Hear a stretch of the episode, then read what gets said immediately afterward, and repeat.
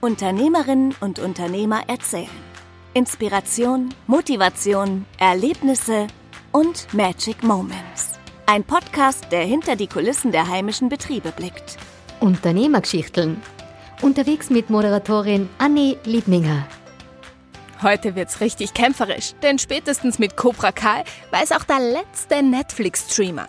Kampfkunst ist sowas von cool. Einer, der das schon seit über 20 Jahren weiß, ist der Weltmeister, die Kampfkunstlegende in Graz, Perizmuck. Ja, und wir wollen jetzt wissen, wie das Ganze begonnen hat. Bitte. Das hat schon vor der Kampfkunst begonnen. Das heißt, das hat eigentlich so, ich bin bei Pflegeeltern aufgewachsen mhm. und die waren jetzt nicht hoch begeistert, wenn du irgendwie auswärts oder so weiter Sport machst. Und im Kindergarten bin ich draufgekommen, dass wir, wenn wir so Combat Zweikampf oder so durchführen, dass ich da ganz gut über die Runden komme. Eigentlich sehr gut. Und das hat sich dann so durchgezogen die nächsten Jahre, so, so ja, bis als Teenager. Mhm. Und ja, und dann bin ich so über Freunde durch Zufall zum Hapkido gekommen, bin dann heimlich zum Training gekommen, weil es ja sonst nie erlaubt gewesen wäre. Von den Eltern? Ja, genau. Und dann habe ich einmal so heimlich einmal begonnen, mit dem zu starten. Zuerst einmal einmal in der Woche, das war mir dann zu wenig, dann haben wir gleich bei einem zweiten Verein heimlich angemeldet und dann hat sich das so ein Stein nach den anderen entwickelt. Und wie alt warst du, bis dann so heimlich angefangen hast? Naja, das muss man so, das muss man jetzt ganz unterscheiden. Also ich habe so jetzt ähm, das Kombative, ohne dass ich jetzt ein geschultes äh, Training gehabt habe, mhm. das war, weiß ich nicht, bis 12, 12, 13 oder so. Und danach habe ich dann mit den anderen Sachen geschult, sage ich mal, in einem richtigen Rahmen zu trainieren begonnen. Und hast nur Hauptkido gemacht oder irgendwas? Ich habe das die, die, erste Zeit lang habe ich nur Hauptkido gemacht. Mhm. Also zwei Hauptkido-Stile halt parallel, war eh nicht. Einen war es egal, der lockere, dem war es egal, den anderen war es wieder nicht egal, das war, ja. und ich war dann fast Schwarzgürtel, wie ich erst andere Sachen begonnen habe. Also zuerst habe ich mir Karate angeschaut, gell, habe mir gedacht, ja, das ist super, weil äh, von der Konditionstraining und so fit war ich immer und ich habe immer sehr viel trainiert. Und ähm, gedacht, ja, mache ich Karate. Schau dazu, also weniger wegen der Technik für mich damals, sondern eher wegen der Kondition und so weiter.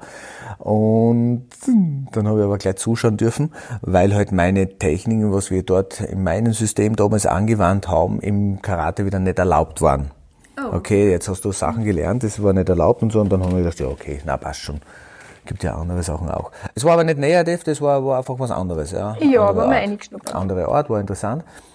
Und dann bin ich halt zu den anderen Kampfkünsten langsam gekommen. Das ist dann so wie ein Schneeball. Was hast du denn da jetzt kennengelernt? Ja, da habe ich philippinische Kampfkunst Wing Chun. Wing Chun mhm. habe ich zuerst, knapp davor.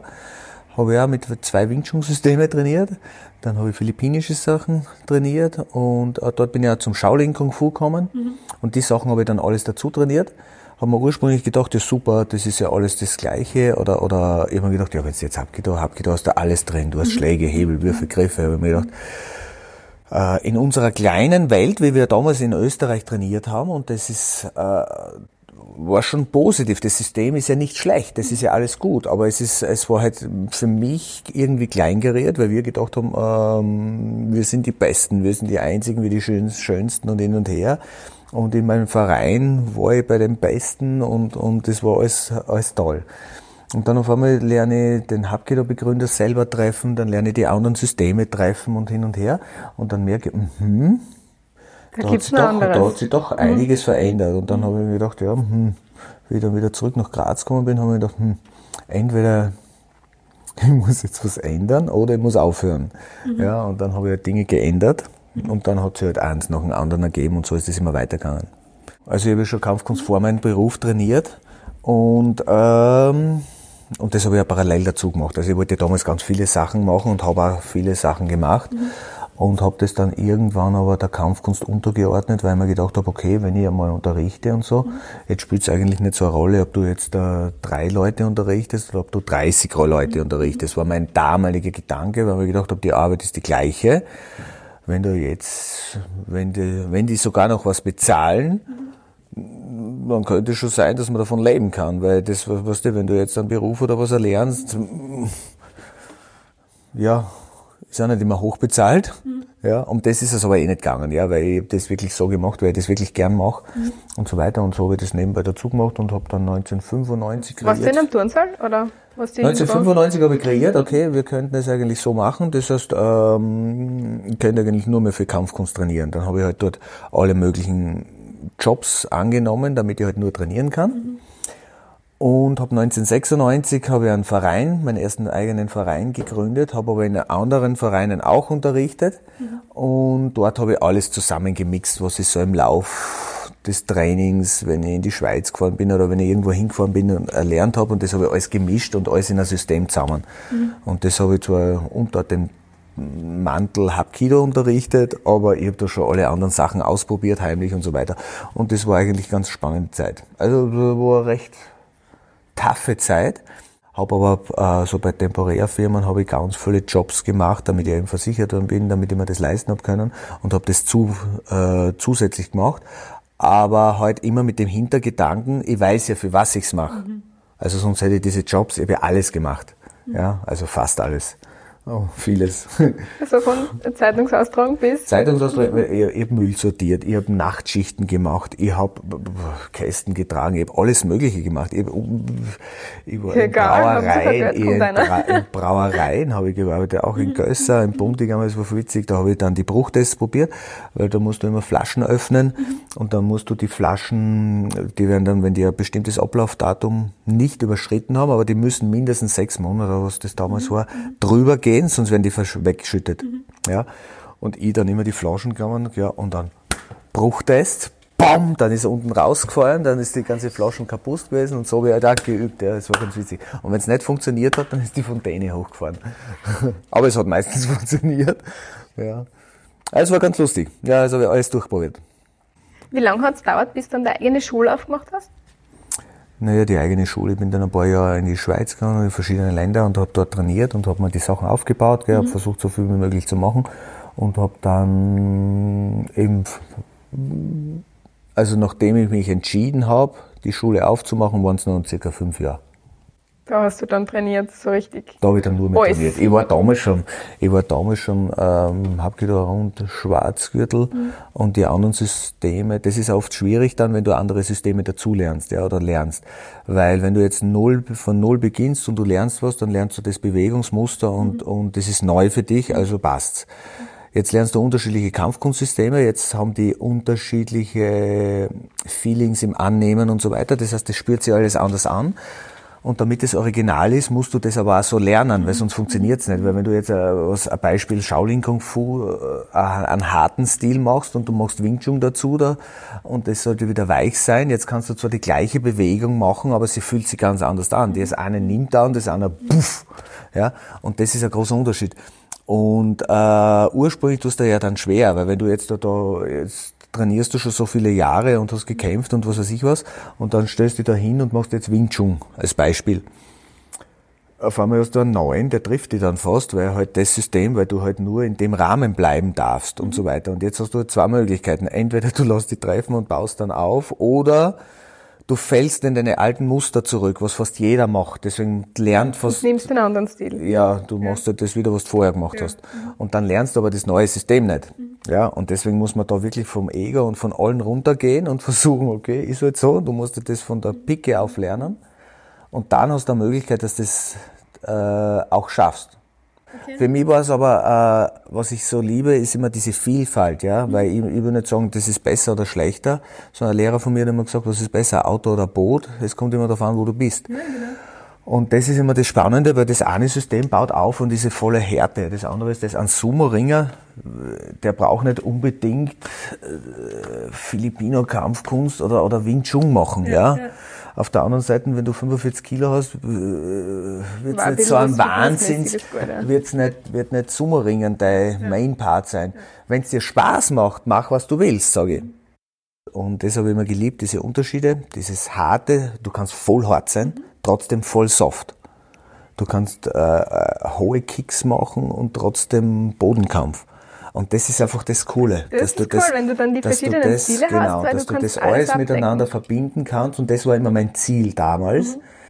Bei der Kampfkunst ist ja meistens so der Part, das, was du dann körperlich machst, Und dann ist die geistige Ebene auch dabei.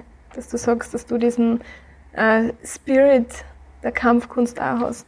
Hast du das durchs Qigong dann irgendwie mit eingebracht? Das Qigong habe ich, das Meditative. Qigong habe ich dazu, das habe ich dazu verwendet, weil ich eigentlich immer sehr viel hart trainiert habe oder sehr gerne viel trainiert habe und eher explosiv in meinen Trainingsmethoden und so weiter bin.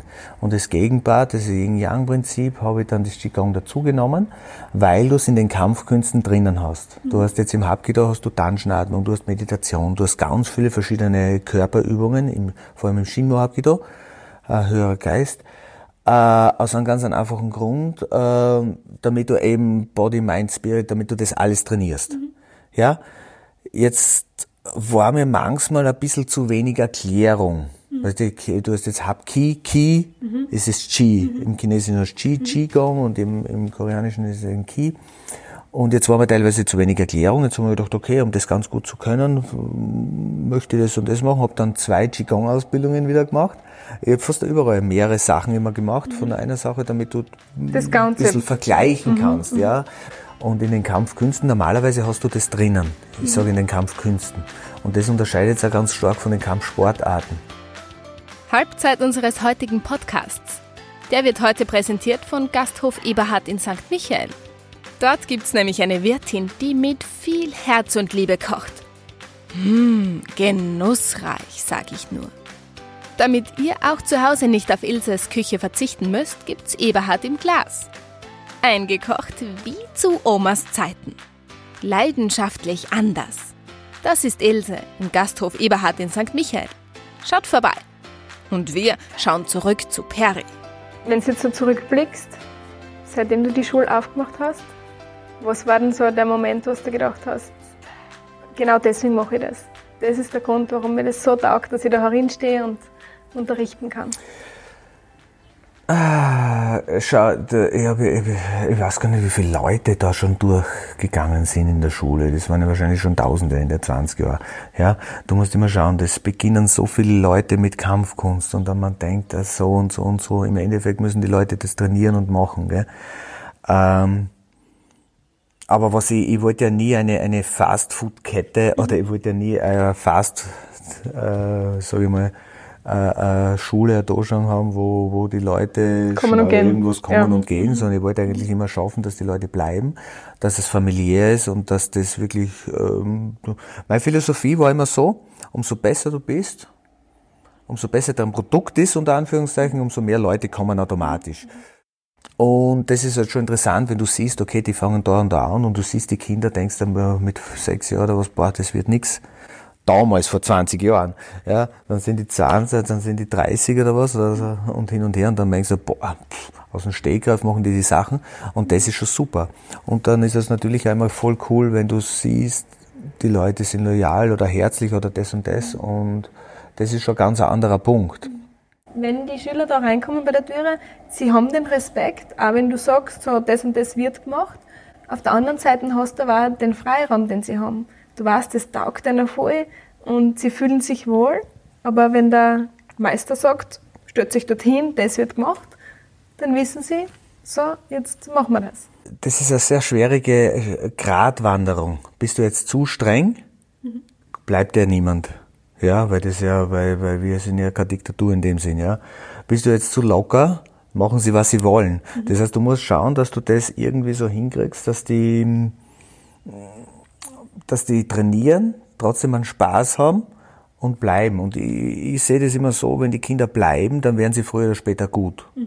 Wenn du die von Anfang an perfektionieren willst, das geht ja nicht, ja, weil der bleibt ja nicht. Weil dann ist es, pff, dann trainiert er, solange er eingeschrieben ist, solange- und dann ist er weg.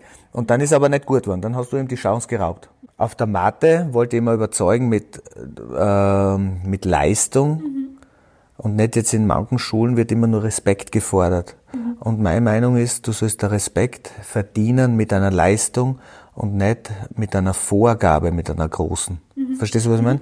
Also ich müsste nicht befehlen, schau her, das und das machen wir, wenn das und das ist, sondern die Leute müssten äh, lernen das, aber sie müssen es von sich aus gerne machen. Und nicht, weil ich es ihnen befehle oder was. Ja. Und jetzt dürfen sie alle in ihrem eigenen Tempo wachsen. dass sie richtig trainieren und so, das ist mir schon wichtig. Das ist mir ganz wichtig. Also eigenes Tempo, natürlich, jeder hat die Chance. Ja, und ich habe das, was mir Freude macht, ich habe von, von klein bis groß, also äh, jede Altersgruppe. Und äh, die müssen selbst es schaffen, damit sie mit ihrem Körper über die Runden kommen. Mhm. Ja, also das heißt, ich, ich zwinge da jetzt keinen, wenn der jetzt 70 ist und dass der da im Spagatsprung irgendwas machen muss, damit er sich nicht zerstört. Weil wenn er sich zerstört, trainiert er gar nicht mehr. Das ist der eine Punkt. Was ich aber nicht mag, ist das, wenn sie nichts tun. Also das geht nicht, gell? Das heißt, sie müssen sie bewegen, die müssen tun. Ja? Er muss jetzt nicht das und er muss seinen Körper nicht zerreißen, auf keinen Fall. Aber wenn er schon ins Training kommt, dann müssen sie ja was tun. Deswegen sind sie ja da. da Zumindest soweit er kann. Ja, ja, ja, ja schon, soweit ja, er kann. Ja. Aber schau, man kann mal vieles sagen, aber ich versuche mein Bestes. Mhm. Und das Beste zu versuchen ist immer gut. Das finde ich gut, ja. Ja. Mhm. Du hast jetzt 20 Jahre deine Kampfkunstschule. Was hast du jetzt alles, das du anbietest? Das ist ja richtig so 360 Grad komplett. 360 Grad. Ich habe äh, ich hab Hauptstile. Also meine mhm. Grundstile sind das, eben das Hapkido. Hapkido habe ich, hab ich ähm, ein paar Stile gelernt, aber Haupt, mhm. mein Hauptsystem ist das Shinmo Hapkido. Das ist vom Begründer Jian-Jay, da schon im Jian-Jay direkt, mhm. directly würde ich schon sagen. Ja, dann habe ich äh, das Wing Chun Kung Fu, mhm. was, was anders ist, total, es sind eigentlich schon sehr unterschiedlich. Mhm. Das, das Komische ist, wenn man die ganzen Sachen betrachtet, um 360 Grad, dann sind die Einstiege und der Beginn der Systeme so unterschiedlich, dass man nie glauben kann, dass die ganz viele Gemeinsamkeiten haben. Aber man kommt dann drauf, Aber man dass kommt sie drauf, dass total viele Gemeinsamkeiten sind. Wir haben das, das FMA, also philippinische mhm. Kampfkunst, Anis, Kombatan und diese ganzen, das, das liebe ich sehr, weil es ein sehr offenes System ist, mhm. vielseitiges System und die Sachen, was du mit den Waffen trainierst und so sehr kompatibel ist auf alles andere. Mhm. Als du trainierst waffenlos, du trainierst mit, mit Gegenständen und so weiter. Und das ist äh, ein sehr fließendes System. Auf der einen Seite sind die Armbewegungen ähnlich wie im Wing Chun. Mhm. Nur die Schrittarbeit und so ist ganz anders. Auf der anderen Seite hast du wieder ganz viele Ähnlichkeiten zum Hapkido. Und mhm. deswegen ist es total interessant, äh, das zu machen. Und äh, es wird sehr viel in Drills trainiert. Mhm. Und das ist da, äh, dadurch hast du unterschiedliche Zugänge wie zum Beispiel Wing Chun dazu hat. Wing Chun hat auch mhm. viele Drills, aber die Drills sind sehr viel auf, aufs Gefühl aufgebaut. Mhm. Was im, im Anis oder so auch ist. Aber dadurch, dass du halt deine Winkel als Abläufe hast, äh, kommt es automatisch zu, den, zu dem gewollten Effekt, was du machst. Mhm. Weil durch die ständige Wiederholung schärfst du das so ein, dass du automatisch den richtigen Winkel hast. Und im Wing Chun hast du auch den richtigen Winkel, aber du fühlst es auch noch sehr.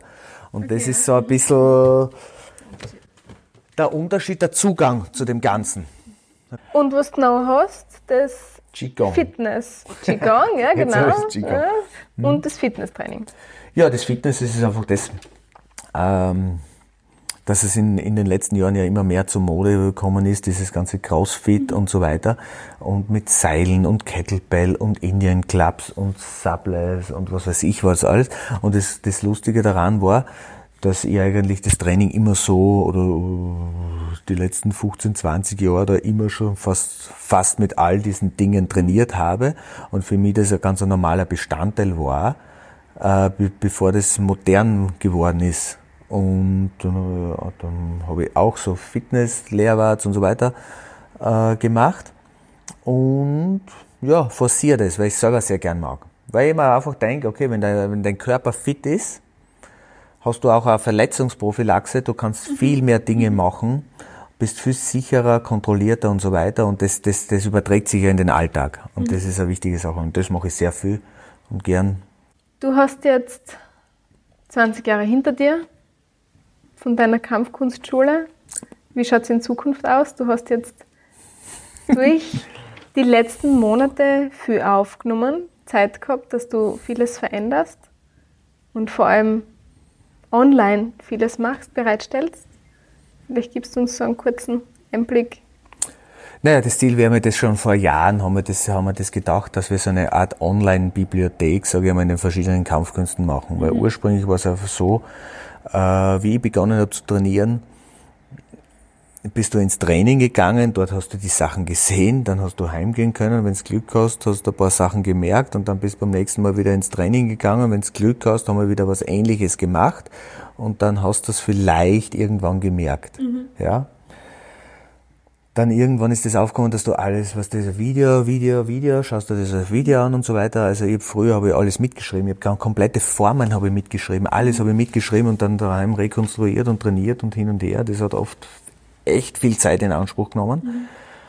Uh, und jetzt kannst du alles auf Video schauen und so weiter. Und dadurch uh, hat es ganz viele Vorteile, aber auch Nachteile. Der Vorteil ist natürlich das, dass du hergehst, ähm, du hast es immer zur Seite, du musst das nicht mehr unbedingt merken. Das ist der Nachteil, weil wenn ich es mir nicht merken muss, trainiere ich es nicht so. Ja, das ist der eine Punkt. Der andere Punkt ist das, äh,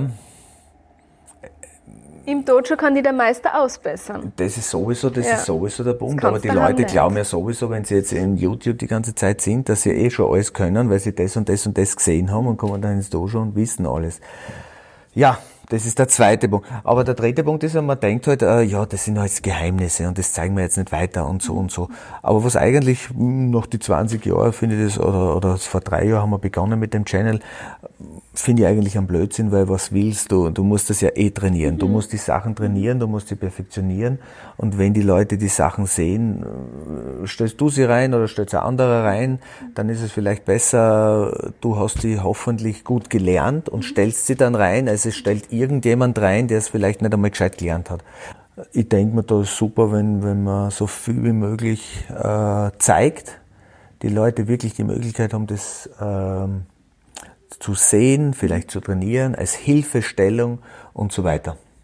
Das ist ein schöner Bonus für die Schüler, weil dann können sie das, das Gelernte nochmal, ah, wie war das? das okay, ist, das super, ist, jetzt kann ich. Das ist für beide ein Bonus, mhm. wenn es gut mhm. wäre, im besten Fall. Aber der Vorteil ist halt wirklich auch das. Das heißt, äh, du hast wirklich die Möglichkeit, äh, er lernt es zu sehen, du hast vielleicht die Möglichkeit, okay, anderes einmal zu sehen, oder du schnupperst jetzt einmal, was weiß ich, jetzt bin ich, mache ich Wing Chun, jetzt schnupper ich ins Hapkido rein. Ich möchte aber jetzt im Training nicht unbedingt, ich möchte einmal sehen, wie schaut das aus, ich kann mal ein Bild machen, mhm. und, und, und. Und vielleicht sind auch Leute, die nicht in meiner Umgebung wohnen, und die können es auch anschauen. Und dann zum Seminar kommen. Zum Beispiel. Ja, das ist zum. Beispiel, zum Beispiel. Oder mich zum Seminar einladen. Genau. Weil du ja überall herumfährst auch. Ja, das ist spannend, weißt du, du lernst, du, das ist wie eine Kettenreaktion. Du kommst zu einem Meister, dann siehst du das. Boah, der macht das super. Dann kommst du zum nächsten, siehst du das, das, das, das. Dann sagen die, du sollst da mal was machen, dann zeigst du das, dann, wenn es gut geht, dann gefällt dir das, dann laden sie dich wieder ein, dann lädst du dich hin und her ein. So kannst du auch sehr viele äh, äh, Leute aus der ganzen Welt kennenlernen. Aber das Video dort schon, das rundet das Ganze nochmal ab, weil du hast die Schule, wo du eigentlich so ganzheitlich alles irgendwie drinnen hast, von den verschiedenen Stilen. Schau. Und das Video dort schon mit der Bibliothek. Sozusagen. Schau, es ist so meine Sache. Meine Sache, das heißt, ähm, das sind halt die Dinge, die ich mir jetzt eingeeignet habe. Das mhm. ist halt, so wie es aussieht, das, das, was ich mit Abstand am besten kann. Mhm. Und äh, das möchte ich jetzt so vielfältig wie möglich halt äh, verbreiten und, und den Leuten zukommen lassen. Und das ist, das ist so das, was ich gern mache. Möchtest du noch irgendwas sagen? Irgendwas nur einbauen? Auch der längste Weg beginnt mit dem ersten Schritt. Im Jahr 2000 hatte ich mal Socken mhm. an. Da haben sie gesagt, mit diesen Socken müsste man schon bald am Ziel sein. am Ziel sind wir noch lange nicht. Du hast jetzt Lust bekommen auf Kampfkunst, dann ab ins Videodojo. Deinem Trainingsplatz in deiner vertrauten Umgebung. Streamen egal wo. Sieh dir deine Techniken von deinem Stil an. Du kannst die Techniken und Anwendungen üben in deinem Tempo. Lass es dir so oft erklären, bis es Klick macht. Lerne, dich selbst zu verteidigen. Trainiere mit dem Videodojo einfach wann und wo du Lust hast. Ich sage danke Peri fürs Interview und danke dir fürs Zuhören. Alle Informationen zum Beitrag gibt's natürlich wieder unten in der Beschreibung. Auch wie du das Podcast-Projekt unterstützen kannst. Wir sehen uns nächste Woche wieder. Das war's für diese Woche. Schaltet nächsten Freitag wieder ein bei Unternehmergeschichteln. Unterwegs mit Moderatorin Annie Liebminger.